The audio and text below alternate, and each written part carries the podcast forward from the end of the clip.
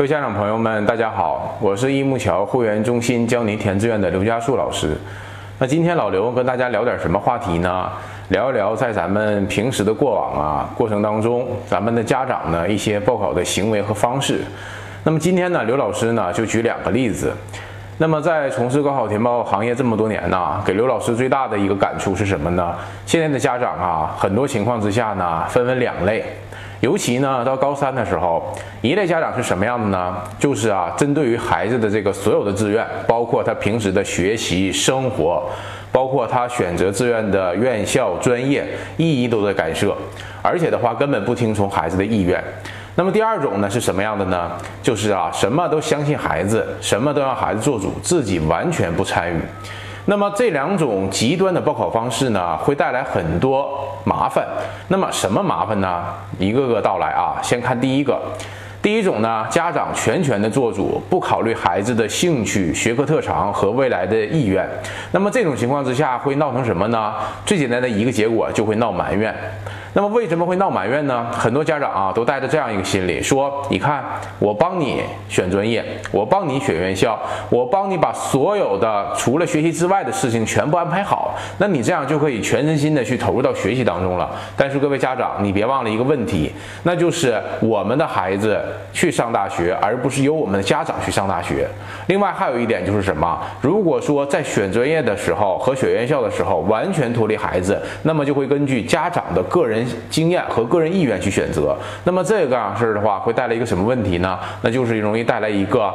之间的一个年龄层级的一个差别问题，什么意思呢？就比如说，咱们一般的家长哈，基本上到高三的时候，应该是在四十五岁到五十岁之间，而咱们的这个应届高考的这个孩子呢，大概应该是十七八或者十八九左右这么一个年龄。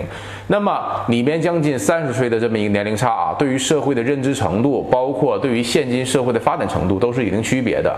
比如说现在的话，四五十岁的咱们的这个家长，可能传统的认为。这样事儿的话，什么钱多活少离家近这样的工作最好，或者是认为什么公务员、事业单位，或者认为老国企，哎，总之一句话求稳定。但是咱们的孩子呢，哎，之前刘老师有一节课也讲过，就是咱们零零后的孩子普遍希望能够从自己的这个兴趣特点以及结合未来的发展趋势去选择专业。那么两者之间的这种年龄差和这种的话观念上的冲突，就会导致呢咱们孩子对于家长所选的专业和院校不满意。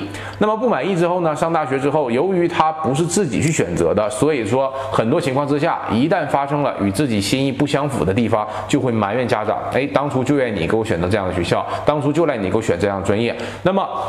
很多情况之下，在大学当中选专业，那个转专业啊，又是一件很难的事情。所以说，针对于很多孩子来说，这样的志愿对于他们恐怕是一份灾难。那么第二种的极端呢，就是还有一种家长，就是完全根本就不管了。哎呀，孩子，你选什么专业，选什么院校，爸爸妈妈完全听你的。然后呢，你要是有什么想法呢，可以跟你们学校老师参与。那么妈妈爸爸就完全不管了。那这种呢也不好，为什么呢？因为有的时候啊，咱们的孩子呢，大多数是好的，但是有个别的孩。孩子呢，在选专业的时候就比较天马行空了。比如说，妈妈，我听说现在大学开设打游戏的专业了，那么我适不适合？我想去学怎么办？我适不适合？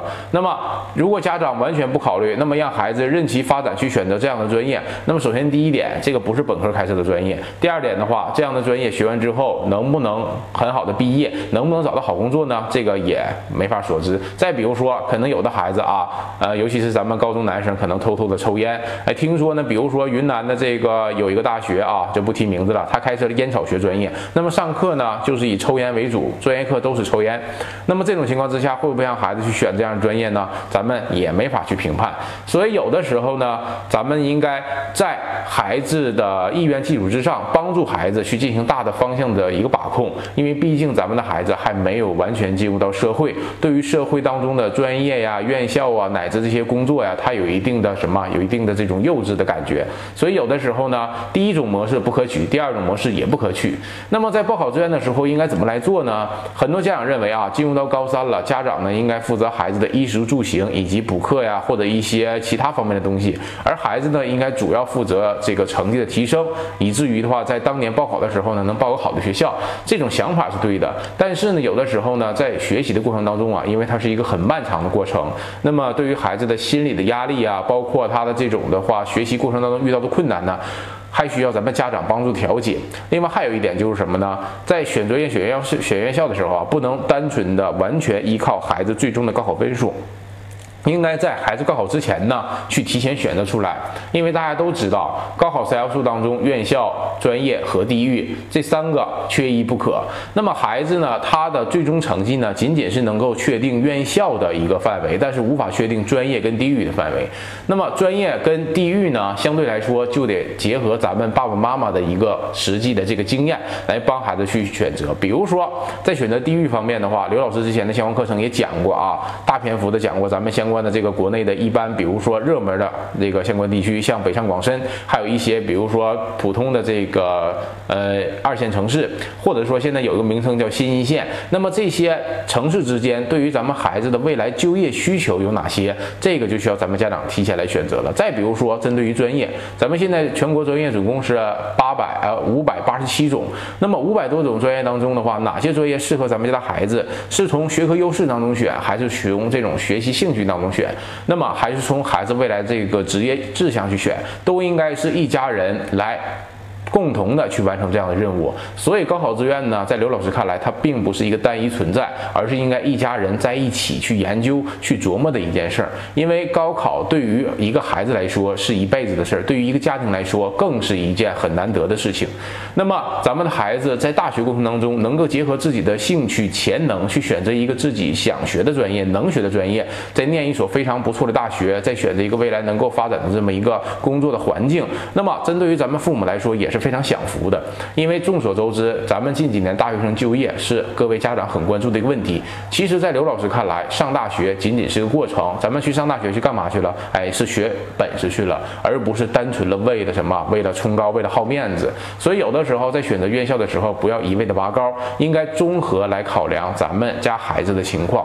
那么，针对于这种分数高啊，或者中等分数，或者分数比较低的孩子呢，其实在选择的时候啊，各位家长也不要担心，不要纠结于。那么什么几分十几分这么一个落差？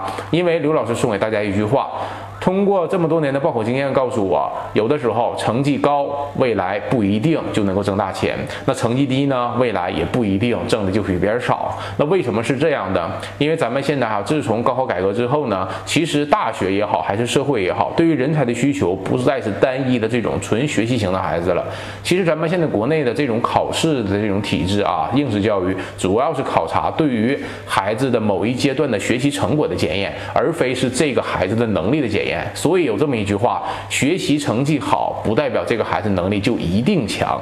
所以针对于这种情况之下呢，咱们应该把孩子的职业规划和学业规划做好，帮助孩子来提炼出最适合的他的专业方向，以及能够匹配到的他的相关专业的院校，这样才是高考志愿的根本目的。那么好，各位家长，如果说您有什么问题或者有什么想法，可以在咱们一木桥教育的高考平台和会员中心留言。那么刘老师跟其他规划老师呢，在看到之后呢，会相关总结。那么由于啊，咱们现在的会员中心呢，几十万的家长，所以说人数比较多，可能有些家长的问题呢，刘老师可能暂时就看不到了。但是没有关系，刘老师呢会把一些各位家长比较关注的问题的这个点击量比较多的问题呢，刘老师会优先来回答。那么今天的话，关于这个话题呢，刘老师就。先讲到这里，各位家长呢可以继续关注一木桥的会员中心，和刘老师一起来学习。那么今天的老刘说高考呢就到此结束，感感谢您的收听。